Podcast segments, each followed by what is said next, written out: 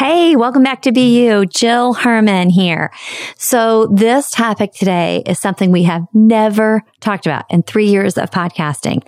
So we have had conversations about money. We've had conversations about our mindset around money, our relationship with money, the idea that money is energy. And it's been super enlightening and extremely important. Now we are shifting that money conversation into something more tangible. Like, what can we do with our money? What does it mean to be an investor? Why aren't there more women who understand how to invest, what to invest, what the rules are around investing, what are the benefits, and what are the risks of investing? And I found the most amazing person to teach us all the things about investing. So Kara Ayala is a listener of the podcast. I've actually been on her amazing podcast, and she is so, so knowledgeable in this department. She's been extremely successful in business and is now very successful in helping, inspiring, coaching, mentoring, guiding women, especially women in the world and the arena of financial investments. Kara Ayala is an entrepreneur, a real estate investor, a mentor, and an advocate for women, wives, and moms. Kara has grown and sold multiple million dollar businesses in the real estate, construction, plumbing, H V A C, and property management industries. Podcast host of Marriage, Money, and Mayhem, love that show, by the way, and founder of Rain and Co. You can find Kara at Kara underscore Ayala, A Y A L A, on Instagram, Kara with a K, K A R A, or on her website, w w w dot reign, R E I G N, and .co. This episode is extremely practical. I recommend you listen even if you don't have a penny to invest, because she explains something I never knew before. You don't have to have much at all to be able to invest. She's showing us tips and tricks and all of the behind the scenes knowledge that she has as the expert that can help empower us, our sisters, our daughters, our friends, and our community. So here we are with Kara Ayala on how to become a female investor. There is nothing more inspiring than a woman being unapologetically herself. The answers are all in your heart.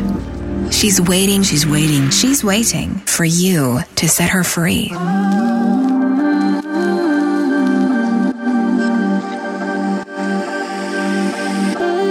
Welcome to Be You Podcast. I'm Jill Herman, and I am so glad you're here. I was broke, insecure, and craved approval. But with grit, hustle, and sacrifice, I still built a successful multi-million dollar business. Ten years in, burnout, I slowed down and looked inward. In that silence, I discovered that the same level of success could have come to me with much less effort and so much more joy. That's when I threw out the expectations of the world and chose to unbecome every single thing I thought I was supposed to be. And the real me was uncaged. It was far from easy. And in this podcast, I'll offer my entire journey as a roadmap so that if you're ready, you can finally be you.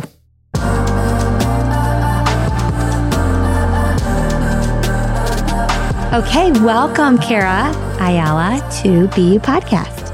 I am so excited to be here and just to have a conversation with you. Every time I'm with you, I'm like, I could talk to you for days. So I'm excited to be in front of your audience today. I feel the same way. So background, we connected through social media. It was either through Kara or Joy Harrington. Do you remember? I think that? It was Kara. It yeah. was Kara. So Kara yes. Elizabeth, who you've heard on this show before, connected us. And then I was really honored to be on Kara's podcast. And so here we are. Yeah, super excited. So as you and I were discussing, we've talked about money a few times on the show, but we've never talked about like the empowerment of it and like understanding it. We've talked more about like what's triggered to your money stories and your money mindset and what's underneath it and why do you feel this way about money. But we've never talked more concretely, and I'm excited to, to learn with our listeners because of, of what you do about how empowering it is to understand money, to know what to do with your money, and to talk about investing. Like even just investing, that makes me nervous. Like I was a nurse who got into network marketing and now I podcast. Like I knew nothing about that world whatsoever. And the interesting thing is, I know you're not surprised by this. There are a lot of people that know nothing about investing. Like my husband sold his business a few years ago, and that's when he started learning. He's like, okay, I have something to invest. I have no idea what to do. Mm. And so he's been spending yes. the past two straight years learning about investing. So let's just start wherever you'd like to start. Yeah. Well, it's so interesting because we're not taught this in school. We're not taught about money in school. Like maybe you got taught how to balance a checkbook, which we don't even really need to do these days, you know, and maybe they don't even teach that anymore. But really that was the extent of my financial education as far as schooling is concerned. And I love that you've brought in people to talk about like our money stories, because that's such a huge part of of it is like understanding your background. So I would love to give like just a little background of how I got into investing, if that is cool with you. My husband and I got married pretty young. We were nineteen and eighteen actually. And so we got married young, had kids young, and I never had a desire to open a business or be an entrepreneur, anything like that, because it just wasn't, you know, speaking of our past money stories, that wasn't something that was presented to me. My parents were entrepreneurs. And in fact, my grandpa had a ranch that he had inherited from my great grandpa who had came over from Italy. And so he had this ranch and he decided to start investing, and he invested into this company and ended up losing everything, lost the ranch, everything. And so that story was told to me, not like, don't do this, but in my like subconscious, I was like, I will never go into business. I will never invest because you could lose everything and lose really important things that matter to the legacy of your family, right? Um, so that was kind of my background and my story. So I just had no desire. And I heard stories like Steve Jobs, and he just, he didn't, he had horrible relationships. And, you know, he changed the world with a phone, but I was like, that I'm not interested in not having a family. Family was really important to me. And in my mind, I thought if you were an entrepreneur or if you cared about money, then you didn't care about your family, right? So I just wanted to give that piece of background because I don't come from any kind of money. I didn't have a background in money. And that was my opinion about it. And my husband was a plumber, actually, and he was working out of town. We were, I was pregnant with our third child. And he was working out of town for the entire nine months that I was pregnant. And he would come home on the weekends, wash his clothes, and head out. And I remember looking at him, and he kind of always wanted to open a business, but I was nervous too because of the reasons I said. And I remember looking at him and being like, we're living our worst case scenario right now. Like, we don't see each other. This is not ideal. So since we're doing that, let's do it. I'm ready. I'm ready to open our first business. So we opened our first business, which was a plumbing and H V A C business. And through that process, you know, I think a lot of people can relate to this. You know, you think, well, I think it's kind of like it, on the internet, it's really sexy to be an entrepreneur, and it's just presented this way. So, you know, we, although we had taken that leap, then we realized we just owned a job. And we actually had a coach that said that to us. They said, you know, if your business isn't giving you the lifestyle you want, then you really just own a job. And we were like, oh, you're so right. So at that point, we, you know, we were doing well financially, but we realized we needed to start leveraging people in our business and leveraging the money that we were making in investing.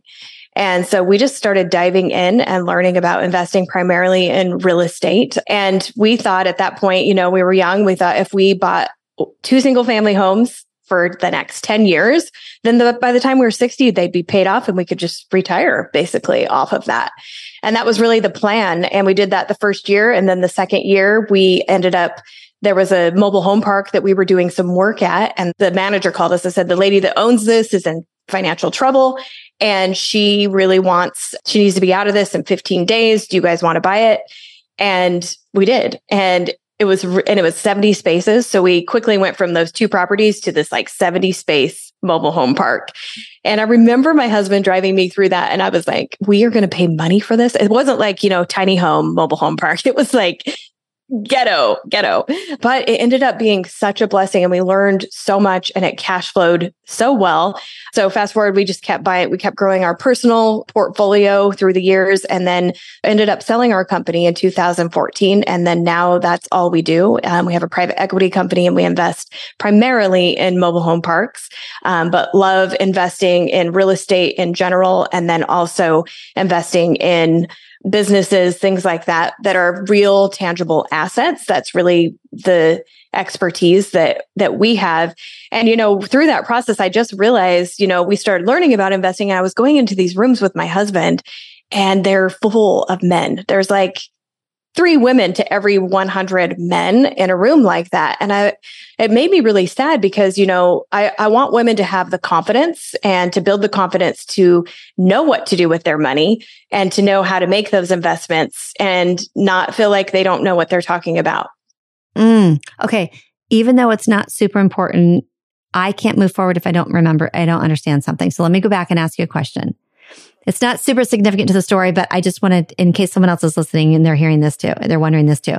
So you, did you sell the H V A C and plumbing business and then get into the mobile home park business, or you still had that? You're running that? Yes. We started buying real estate two okay. years into our company, I think. And then we sold it at year ten. So we had real estate through that whole process, but then just went all in. And, you know, we were investing passively when we had our business, but now, you know, we're more actively investing. Okay. So just recapping to make sure I heard you correctly. So then you bought a couple of homes, and then you were doing some work at the mobile home park, and you were offered to purchase the park. And at first you're like, oh my God, I can't believe we're doing this. So yeah. When you did that, okay, tell me what that looked like. Like, was it profitable right away? Did it take a few years? What are some things that we could learn from your experience doing that? Yes. So a couple things. And I think that this is really important. You know, I think even in today's economy, um, people are like, oh, it's just too crazy out there, which it is harder to find deals right now. I'm not going to lie about that. It is harder, but there's always opportunities. And there's always, my husband and I call them the three Ds. There's divorce, don't want 'ems, and oh, death. I'm like, I forgot the third one for a second. But in all of those scenarios, somebody is wanting out of that. If somebody's getting a divorce, they want out of that, and they want out of it quick because they need to separate their, mm. their finances, right? So you're actually helping them. If somebody just doesn't want them anymore, some people are just tired and they don't want to own them anymore. And it's nothing negative about that property. They just don't want it. Or maybe, Kara, right? Maybe they're getting older. Like maybe they've done exactly. it for twenty years and they're they're done, right? Yes, exactly. Okay. And we see that a lot. You see that a lot right now, especially with the baby boomers and businesses in particular. So there's a great opportunity to invest in like service businesses right now because of that. And then death, obviously, that's a pretty obvious one. But if kids inherit things and they don't want to do that, right? It's kind of a don't want them and death. It's a great opportunity too. So I just want to bring that to the attention of, it doesn't matter the economy. You just have to be looking for it. And there's always going to be an opportunity. So this particular one, obviously, she was in a financial situation where she needed to be out quickly. We did not have, so we had to come up with seventy-five thousand dollars down payment. We did not have that. And I think that's another thing that people think, that they have to have money in order to invest. And although we had like cash and stuff, we just didn't have seventy-five thousand dollars sitting in our bank account.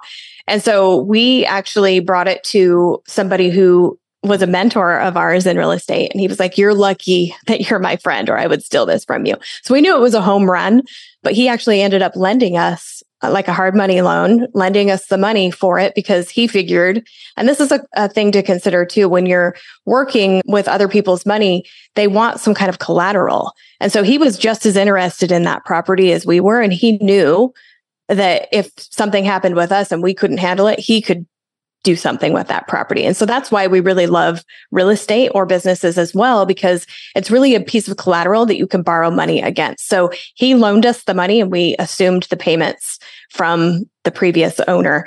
And I think like that's, and it did, it cash flowed right away. We did have to do some work on it. And I think, you know, that's something we had, luckily, a company that most of our employees could do the work on that. So that was really a blessing. But if not, we could have too.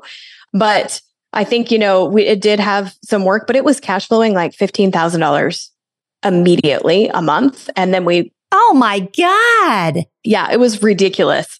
And that's why we were like, okay, this is a whole nother realm of investing, because a lot of people at that point weren't looking at mobile homes. Now mobile home parks are a little more saturated, but at that point it was not as saturated. Wow. I just have to take that in. I mean, what an amazing gift you got. And I mean, that kind of profit or return. I'm talking like I know what I'm talking about, but I have heard the language. But that kind of return, that's insane, especially it being that quick. Yes. And that much. And then it was consistent. So yes, then how long did you have that before you decided to, did you sell it? We actually did sell that. It's interesting though. We sold it to our, we almost sold it to ourselves, if that makes sense. So we sold it to our private equity company that we have now. So we still own a piece of it. It's just we don't own all of it. Okay. So let's talk about this before we talk about some of the lessons, and some of the lessons you shared where you don't have to have a lot of money up front. You can borrow from someone else. They're going to want some sort of collateral. You taught us the reasons that you can find um, these businesses: divorce, don't want them anymore, and death. See, I've been listening. Yeah, then, you're good. So we'll get to some of the lessons you learned, because I think that's going to be interesting. But also I want to go back to, okay, how in the world does one start a private equity fund? Like, that's just like so beyond my understanding. Like, it doesn't it also sound so like fancy, and like it, it sounds sound like fancy. Something that you would have to have decades of serious business experience and tons and tons of money. Yeah, um, it does sound fancy. Really, it's just, if you think about it, it's like a syndication, which could also sound fancy, but it's really the gathering. Oh, hold on. It does. You don't know what you've gotten yourself into. I don't even know what that means. So basically, it's you, you you would only really do this if you were really, you you do need experience if you're going to open up a private equity or a fund or start a syndication. You would need either experience in the funding piece of it, or you'd need experience in the actual business part of it. So we did have, I think, twelve years at that point of mobile home park, because that's mostly what our equity company is for, is mobile home parks. So we had twelve years of experience in managing and running um, mobile home parks that were really successful. So we had the experience piece of it. And the only reason you would ever start something like that is if you are wanting to grow your portfolio a lot, or you're, you know, you're wanting to expand and you don't have the funds. So that's when you bring in other investors. So really, it's just a fancy way of saying we are all p- putting our money together to buy this piece of property. And so, and that's how most, you know, if you look at like BlackRock, you know, they're doing all these real estate funds, right? So they're just gathering money from people. So like, you could pitch in a hundred, mm-hmm, so and so pitches in a hundred, and you get a piece of the pie of the investment. So you get returns on whatever that income, whatever the profit is on that. You also get the tax benefits from it. And then if there's ever a sale, you'd get the profits from that as well. Oh, so interesting. So interesting. I mean, there have to be listeners that are at the point where they could do that, but um, I'm sure most are, I shouldn't make an assumption, but let's go back to just buying businesses. So, or investing, I'm sorry, investing in businesses. So how would you describe the difference between knowing if you should simply invest in a business or buy it? And someone might say, well, it depends how much money you have. Pretend that's not an issue. Yeah. I would say, I wouldn't even, I don't think that my first question would be, depends on how much money you have. I w- my question would be, where is your time best spent? Because a lot of times people get into this trap, and my husband and I are guilty of this actually, where your business, which was our plumbing and H V A C business, was ours, is spinning off cash. So most people have a business or an income that's spinning off ta- cash. And that's why they decide to start investing. Like your husband, he had all of this cash, so he needed to invest it. Now, his was a little different because he got a chunk of cash. It wasn't like it was just this continual spinoff of the cash. But I think a lot of times if you are doing well and then you start considering investing, it's easy to think, oh, well, that must be easy. I'm going to go over that way and start investing. And it's not, it, it's just another business. And then they kind of leave behind their business that is doing actually really well. Instead of just investing the money and letting the money work for them, they've actually created another business, and then now they have to manage that business. So it's kind of two different things. So it depends on if you want to make investing a business, which I I kind of steer people away from that, unless like you're really passionate about, you know, real estate or businesses in general, investing in those. If you're going to buy a business or invest in a business, I think, you know, if it's something you're interested in running, or you have the person in place to actually run the business. Does that make sense? Mm-hmm. It does make sense. Let me make sure I'm saying it back correctly. Okay. So I think what you're saying, part of what you're saying is if if I see a business that that oh that looks like it could be profitable, I, obviously somebody would say it, it would be. It looks interesting to me. I have to decide, do I have the time and energy and resources to run that thing? And if I do, is it going to take from the business I have that's actually making me money? And number two, do maybe they already have people in place who could do all that and I'm just funding it? Yes, exactly. Exactly. Which to me, I would rather be the second end of that unless it's something I want to run, because I think we get a lot of times it's like that shiny object syndrome and we think it's going to be easier over here doing this. But really, if we just stay focused and do what we're really good at and then make our money go work for us, that's really where the magic happens. So, are, okay. So how do people find the places where they can invest their money? I mean, are there services out there? Are there people like you? Are there people who say, hey, Jill, you've got some money and you've got some skills.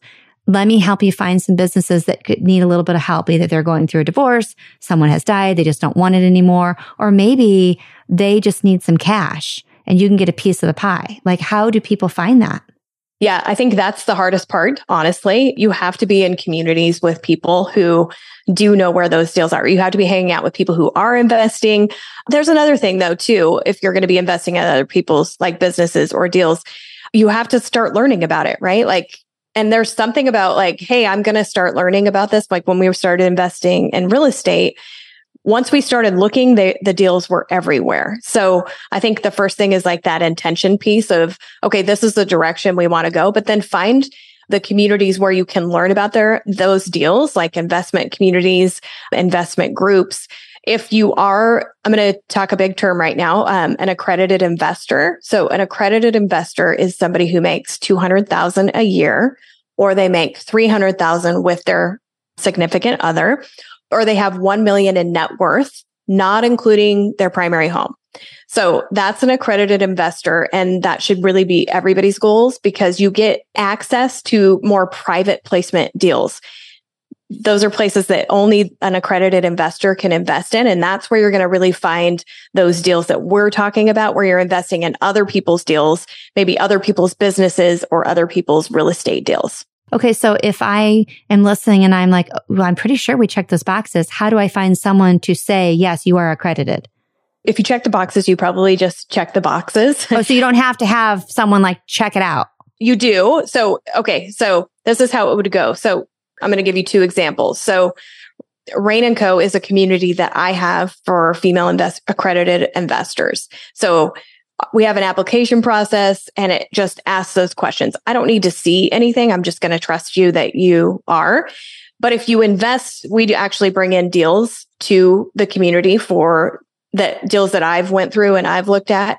It's really important that you get the financial education before you start investing. I want to make that like a big priority because there's deals everywhere and you want to make sure you're investing, you know, the questions to ask when you're investing and you feel confident when you're placing your hard-earned money with somebody and making sure that operator knows what they're doing.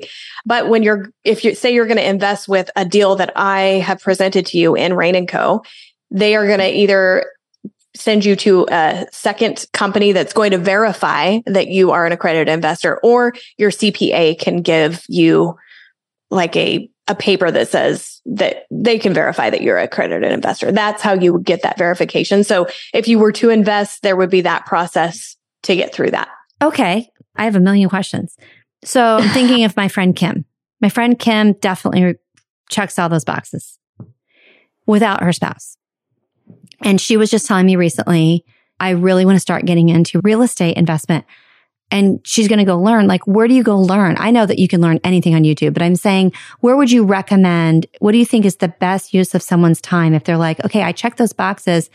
I don't know how to be knowledgeable before I would go into a group like yours. Where do they learn that? I think you're right. It starts in like YouTube, podcasts, reading oh, books. Shit. I thought you were going to give me like an easy answer, like go to this one place.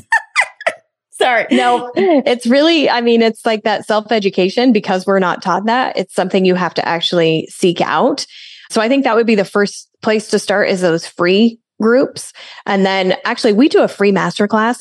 I, we just started this. We do a free masterclass every month for women, just talking about things financial.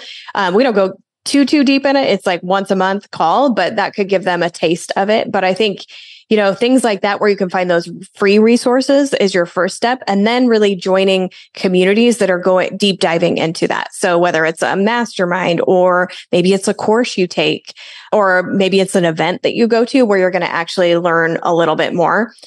Um, I'm obviously biased to the Rain and Co community because we go through everything and we tell them the, the questions to ask, and we bring the investment deals so that they can get their eyes on yeah. different investments. They don't have to invest in any of them. So it's really great. You can see them, see if it checks your boxes, and really un- start to learn your own investment philosophy. But there's tons of groups like that out there that you could learn from. Okay. And I may have misheard you then. Were you saying that you would like someone like Kim, let's say, to learn the basics before she comes to a group like yours? Or you're saying she can be in a group like yours and learn as she goes? She could be in a group like mine and learn as she goes. There's, oh, well, we then have, let's promote that. I know you're not asking to, but like, I don't even know anyone else that's doing this. And I love that it's just women. I have so many friends who, I'm going to be transparent, like in the world of network marketing and direct sales, the whole story of people don't become successful in that industry is just such bullshit. Like you and I both know so many people, so many people who are six figure, multiple six figure earners for many, many, many, many, many years, right? I understand the majority of people don't make anything in there, but there are a lot of people that do. Anyway, I have several friends in that industry who are either burn out. It's almost like your three Ds. They're burnt out. They're just kind of like done. They're ready to pivot, or that industry is hurting. No one wants to talk about it, but it is. And they're not making what they used to. And they want to look at what they've earned and start investing. And they have no idea what to do or where to go. So if someone hearing this is saying, okay, so do they just find you, or do they look up Rain and Co online, or how would they do that? They could go to Rain and Co, rain and co dot co. Uh, it's actually rain and dot co is our, is our website, and check that out. I'm, I'm on Instagram, and you can D M me at any time. I'm very much on there a lot, and I love just chatting with people. So that's also an option. Really, it's a community of women where we can talk about money, where we can talk about how much money we're making. There's no shame in that. And then also the financial education is the major piece of it. Just really financially educating the women in there so that they have the confidence. You know, another thing is, some women, they they don't want to talk about that, or they'll give that job to their husbands, which is great. That's fine. But having a basic understanding for you in case something was to ever happen in your relationship, or if, you know, God forbid, something happened to him and he died, like that, that's happened to a couple of my close friends. And you want to know what to do in that situation. You bring up a really good point. Okay, so I know nothing about any of this, obviously. And we never had any money to invest. And now we have money to invest. And that's what my husband does. One, it's enjoyable to him. It's, it's challenging. He is in a group of people I've told you about that, you know, keep him up on things, offer him deals, et cetera. And he runs things by me and says, what do you think about this? What do you think about that? But I am so in the dark. Two things I want to say. One, I feel like men probably have no idea the gift of women's intuition. You know, that word is such a buzzword and people think it's all woo-woo, but it's just real. We have intuition. It's and we real. Feel into things, and we can say, nope, yes, no, yes. And he really, really sees that, you know, with me. So there's, I'm kind of talking in circles here, but I'll, I'll get to a point. The first thing I thought of was there are a lot of men who don't have their wives involved because the woman feels intimidated by it, I would assume. Not because he doesn't want her to be, but she feels intimidated. She doesn't understand the language. But because of that, she doesn't get to add her gift, which is more than intuition. But I'm saying that's something men just don't have like we do. The second part that I was thinking of when you talked about, you know, if something happens, I've talked about that with my husband. Like, it scares me. I would hope nothing would, but I also, uh, my, my best friends, her husband died completely unexpectedly at forty-four of a stroke, at forty-four. And he had a great income for many, many years and had some investments. She had no idea what any of it was. And so my fear would be that, you know, I would mess it up or lose money because, or people would take advantage of me because I wouldn't even know the language, let alone what to do. Yes. And you bring up such a great example of the take advantage, because I did have a really good friend who they, they were worth a lot, and people came out of the woodworks taking advantage of who she was. And she learned quickly because she realized that she was being taken advantage of. And then she started getting the education. But to me, and I don't think that every woman has to know like every little detail, you know, but having a basic understanding and knowing what to do in certain situations. And to your point, our intuition and the wisdom that women have is, I think it makes us better investors in general. And I, like you said, it, when we team it up with our partner, I mean, it just adds so much. And there, I have a really good friend who they were going to be investing with this in this deal that sounded really great. Everything looked great on paper. And a lot of, I'm going to say like influencers, people that we, you would all know had invested with this particular person. So everything looked good, but she just had an off feeling about this situation. And she ended up not investing. Well, six Six months to eight months later, he ended up being investigated and there was all this stuff that was wrong and he might be going to prison. But, you know, that's the power of a woman's intuition when she knows, even if it, it does look good on paper, if she doesn't feel good about it, she's going to know that. And we don't always go off of just feelings, like numbers do matter as well. Sure. But there's so much power in that. So I just wanted to highlight that because it is powerful. Mm-hmm. I actually had an experience where I've never been asked to even look at anything to invest in, and understandably. And someone came to me and said, hey, there's something a couple years ago you might be interested in. And I was like, I felt really honored, like, oh, like, you know, I get to be on here. And intuitively, I'm very tapped in with myself. And I knew immediately I would have bet everything on her. But there's something about this product that doesn't feel right to me. Not wrong or bad, but I feel like it's not going to make it to market. And guess what? It didn't make it to market. That person I still would bet on. And they have now pivoted and the product is something else. And I'm like, gosh, darn it. Because that I would invest in. Mm, I didn't invest mm-hmm. because I knew the product. There was something about it that, and someone say, how would you know that? This is the reason it didn't go to market. It doesn't matter. I knew that that can. I knew the look of it. I knew the feel of it. It wasn't going to make it. But the person presenting it, I'm like, I don't even know her, but I can tell that that, that person is someone to bet on. And so it's a long way of saying, I wish I would have said something like, I wish I would have said, this is how I feel. If you ever pivot, can I have the chance to come back in? Anyway, I've, I'm just saying that's an example of intuition. But okay, so let's go back to the trailer park. Can we just go back to the trailer park? Yeah, I love talking about trailer parks. So two things I wanted to focus on. One, let's talk about the term that I heard. It may not have been coined by Cody Sanchez. It may have been coined by you. I don't know. But the whole term of investing in non or unsexy businesses, that really, as my husband started getting into investing, of course, then I would see what he was looking at. And everything was like, not interested, not interested. And then I heard her voice and I'm like, okay, now that I, I like that she's a female and she's breaking it down into terms that I understand. And I watched a lot of her YouTube videos and I listened to a lot of her podcast episodes. And I love that she talked about car washers and trailer parks. And so what are some, why should people consider investing, and what does that even mean in a non, non or unsexy business? Like, why is that a good thing? And maybe what are some examples of those? Yeah, I love Cody Sanchez. She's amazing. You know, I think it's just, I mean, even with like mobile home parks, it was almost, there's like a stigma about it, you know, and I've been in two unsexy businesses, plumbing and H V A C and, and mobile home parks, right? Like toilets and trailer parks. Neither one of those are sexy, but you know what is sexy is cash flow. And I think that that's where we need to just like change, because you see online all of these. And I think that that's where it can get like kind of glamorized, even the, what you were just talking about, like it could seem just really awesome. And this is going to be so amazing. It's presented in a really like, I want to be a part of that. When you present something like a car wash, it's like, eh, I mean, I don't know if I'm going to be like, yeah, I own a car wash. Like, I'm going to be really proud of that. Well, you should be proud of that. But I think it's just, that's why it's like considered unsexy, because people aren't really looking for that. They're looking for more of the things, you know, like a restaurant or some kind of a store, you know, a boutique. And those don't really make that much money, right? Like they don't cash flow as much money. A restaurant is horrible investment. Like they barely, barely make it. But if you think about things like car washes, storage units, service companies, I really love service companies like plumbing and H V A C, electrical companies.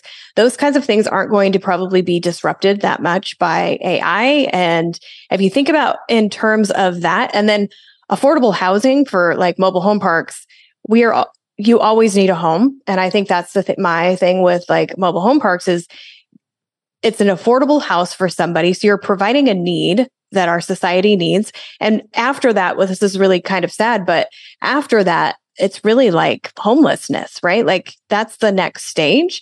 And so I think, you know, providing, and there's not much affordable housing, you know, especially right now, if you look at rents and you, I mean, it is ridiculous what my son pays for rent. I was like, I didn't pay that. Like seven years ago, I was paying that for a giant house, you know?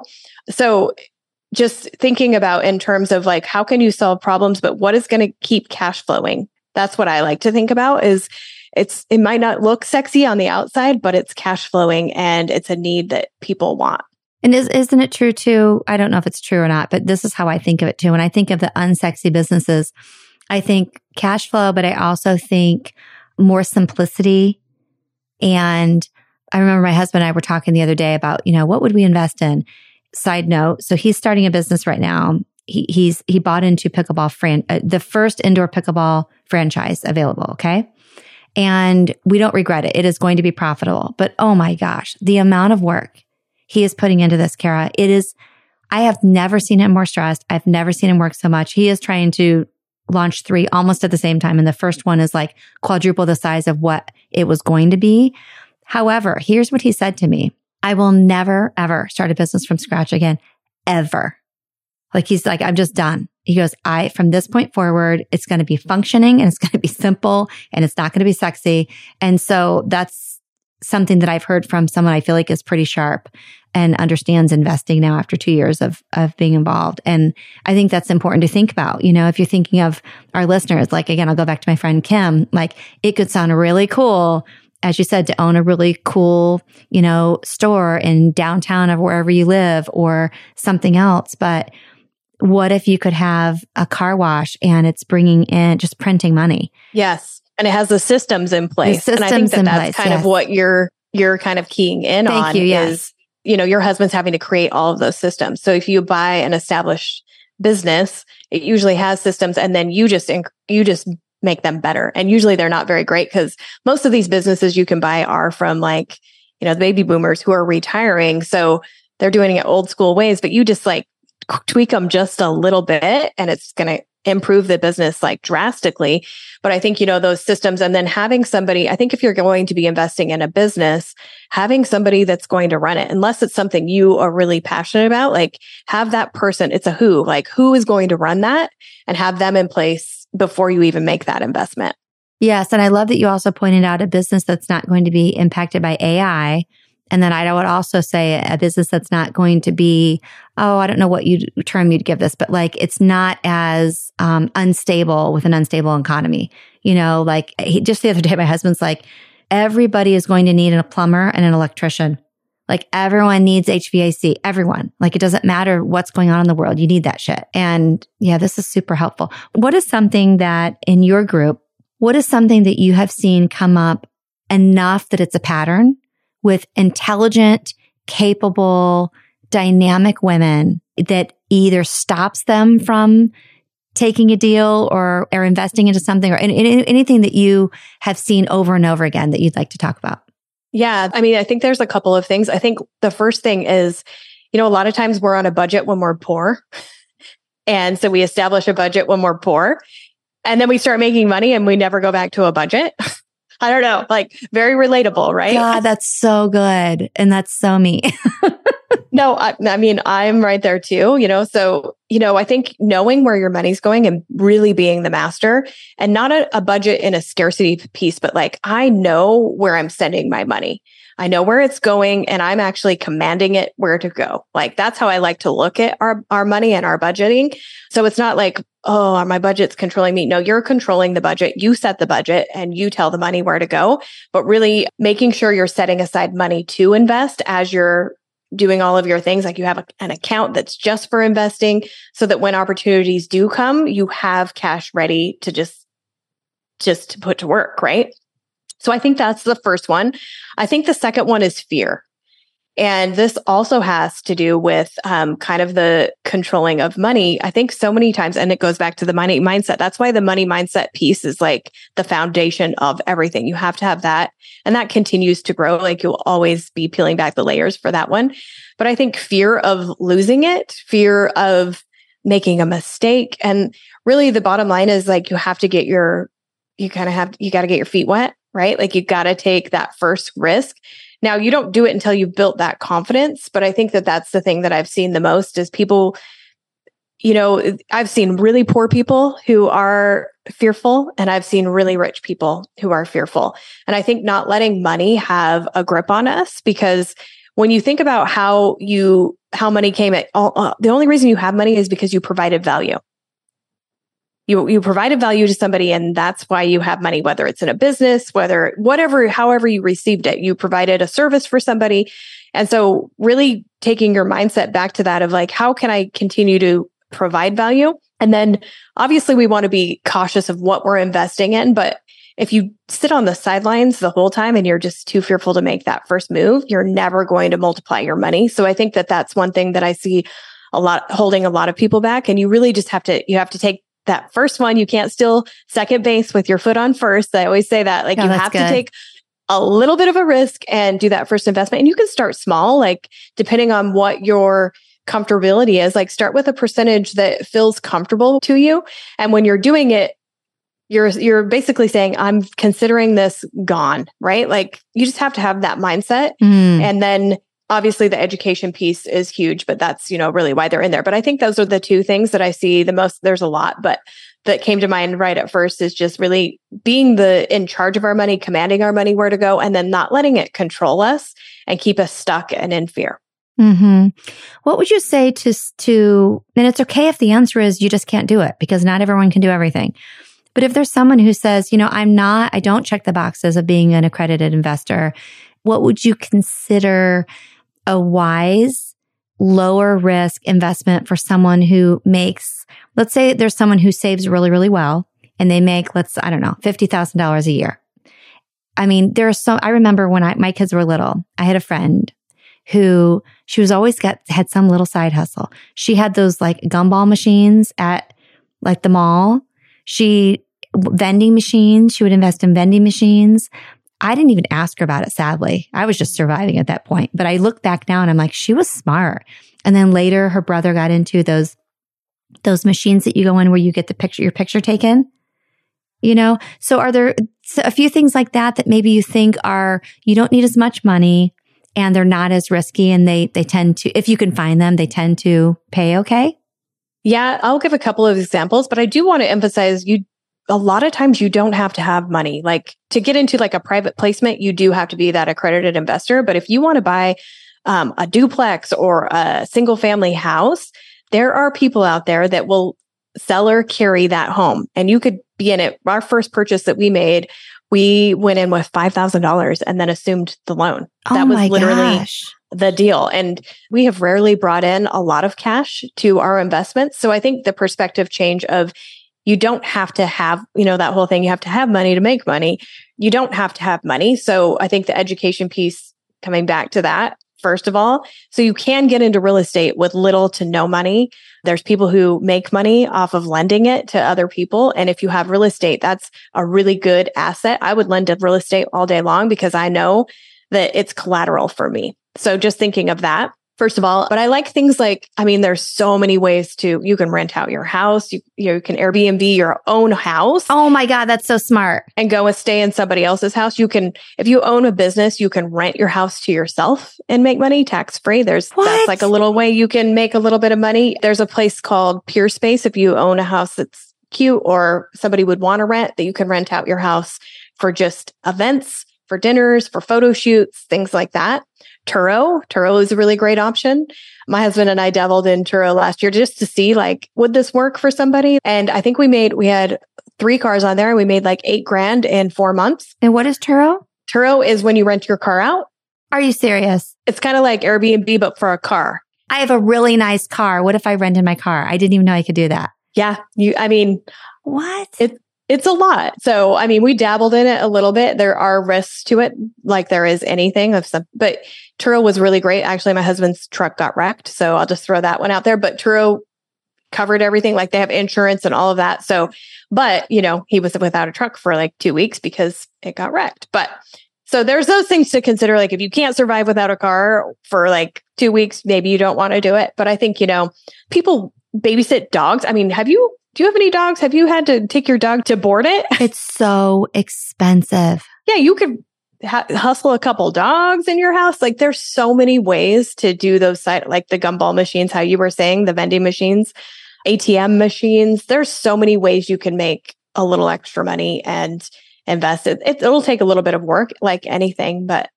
Mm-hmm.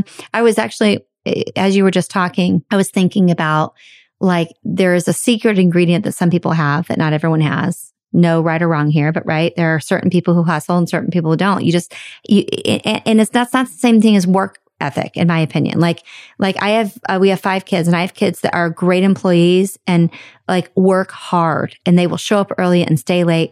That's different than grit and hustle, in my opinion.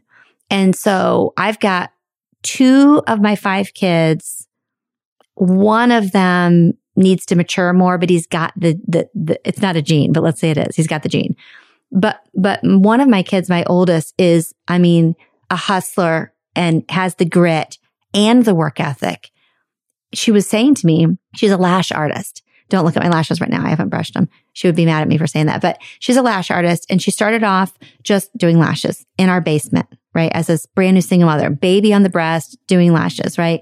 As she was learning in school. Then she finished school. Then she started having clients in our home. Then she moved out and went in one space, right? And then she went in another space. And then she has like four or five people that booth rent under her. Now she's moving into a building. Um, it's a pretty amazing story. People look at it, I'm sure they assume, oh, your parents bought that for you.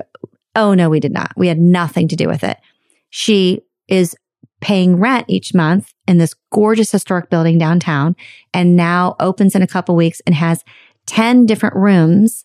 Now, all the people have signed contracts and are renting from her. So her rent is covered, plus a couple grand a month at least. Utilities are all covered.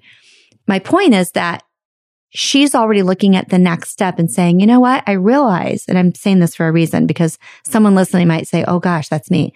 She realizes without me saying a word, she said to me, I don't think I'm going to get to where I want to be in this industry because one, I don't think I want to own a bunch of salons and like lash studios. She's like, I, and she just turned twenty-five. She said, I feel like I need to start investing, but I don't know what to do. I wouldn't know where to start. I would love to like, flip houses or get low-income housing, or she has all these ideas. She even talked about A T Ms. So for someone like that, I feel like, I just feel like this is such a great episode. What you're sharing, I know is like normal to you and you speak this every day, but there are a lot of people, Kara, that they'll hear this and go, this opened a whole new world for me. Women in their fifties, you know, but my daughter being twenty-five, I'm thinking of her right away, like, she gets that there's a way to make more money, but she doesn't know how. And she has all of the, all of what it takes to do it. So my second part of my question is, are there ever investors, I'm just thinking this right now, are there ever investors that would go in on an investment with someone like that? You know how you said, always make sure you find someone to run it, right? What if you don't need someone to run it, but you want someone to sort of like handle everything? Do you know what I'm saying? Like Mary is the kind of person that she's going to say, look, I've got five grand. That's all I have, but I have a lot of grit and determination. Could I have a percentage of it? And then she goes in on it with, or do, do people do that with, with? Oh yeah. Others? Yeah. Yeah. There's partners all the time. There are deals for non-accredited investors too, if you're not quite there, but you know, you could partner up with somebody or with a couple of your friends and go in to flip a house where you each put in money, or maybe two of you put in money and one of them just does the work and they, you know, they're, that's their equity is they're going to do all the work and then you split the profits afterwards. But for sure. And I want to key in on something about your daughter. The thing that, that she's doing and why she's done so well is she's learned leverage. And I think that that is the biggest thing that we can learn from that little story is the leverage. She's learned to leverage people and she's learning to leverage money. So we always learn to leverage people usually first, especially in our businesses. So she's learned to, oh man, if I get these guys, and she's helping them because they probably couldn't afford to go do this on their own. So she's helping them get started. And then she's, le- then she's going to go leverage the money that she's making too. Yeah. And something interesting, I mean, this isn't necessarily applicable to just investments, but just in business in general. Isn't this interesting that the people who are like an employee or they're not the investor, they don't understand that the person taking on the risk should be making more of the money. So she has people who they don't get that she went out to a bank at twenty-four years old, took out a loan for thirty-five thousand dollars. That is a shit ton of money, right? thirty-five thousand dollars, and bet on herself. And I even said, I'm certainly not the mom that's going to say, oh, think more, you know, think small. And I'm a mother. So I was like, okay, let's, you know, do you feel good about this? She's like one hundred percent all day long. I said, go for it then. Took out a loan for thirty-five grand, is investing it to re remodel the inside to make it look really, really good, right? The owner of the building, I actually said, talk about real estate. I like, I need to be an investor and start buying buildings. These freaking people, I've been making so much money off of her. The first building, she spent twelve grand repainting and making it look great. Now when she leaves, they get to charge more rent, right? This place only gave her ten thousand dollars of tenant improvements. And I learned the term T I. Aren't you proud of me? T I. They gave her that. And then she is investing another thirty grand to make it look way better. And so then when she's gone, they're going to be able to charge more. Side note. But my point is that she went out and took out this money. She's doing all the work. She's in charge of the renovation. She's talking to the general contractor. She's making it. It's pretty amazing. And I cannot tell you how many people think that when they come in and rent a room or a booth for whatever, I don't know what she charges, a hundred bucks a week or whatever, that that they're sort of like at the same level.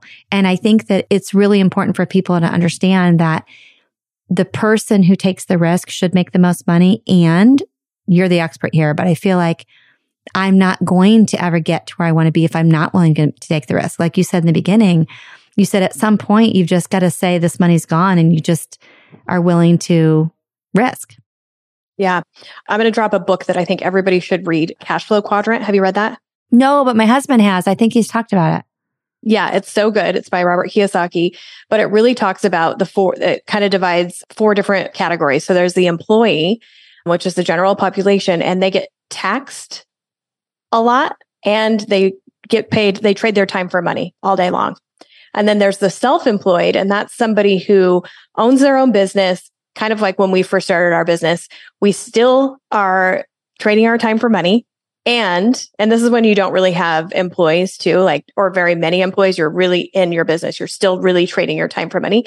Your tax actually, you're going to be paid more than the employee. You're taking that risk, like we were just talking about, and you're going to be taxed more in that.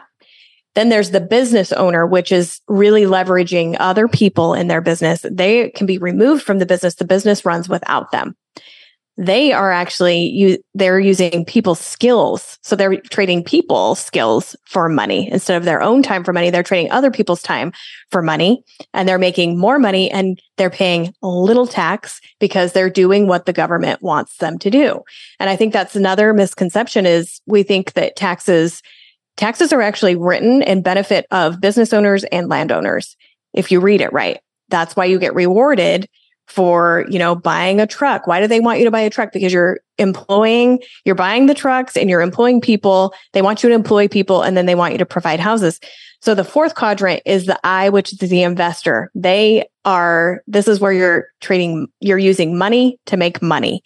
And this is where there is little to no taxes because of the tax depreciation and tax benefits of investing. And that's where everybody, every, no matter if you're an employee, an investor, or a business owner, you really want to be in that I quadrant, no matter what. But the B in the I is where you want to move over to if, as quickly as possible. Mm, great suggestion for that book. Yes, I have heard of that. And I've heard a, a, a little brief description, but that was a great description. That's super interesting. Well, thank you so much. This has been so Interesting. Thank you for being patient with me, asking so many questions and also not no, having any understanding and my tangent stories. You know, I do that on my podcast. I end up telling, telling stories, but I appreciate your time, of course, but I really appreciate you bringing something to us that we've never discussed before.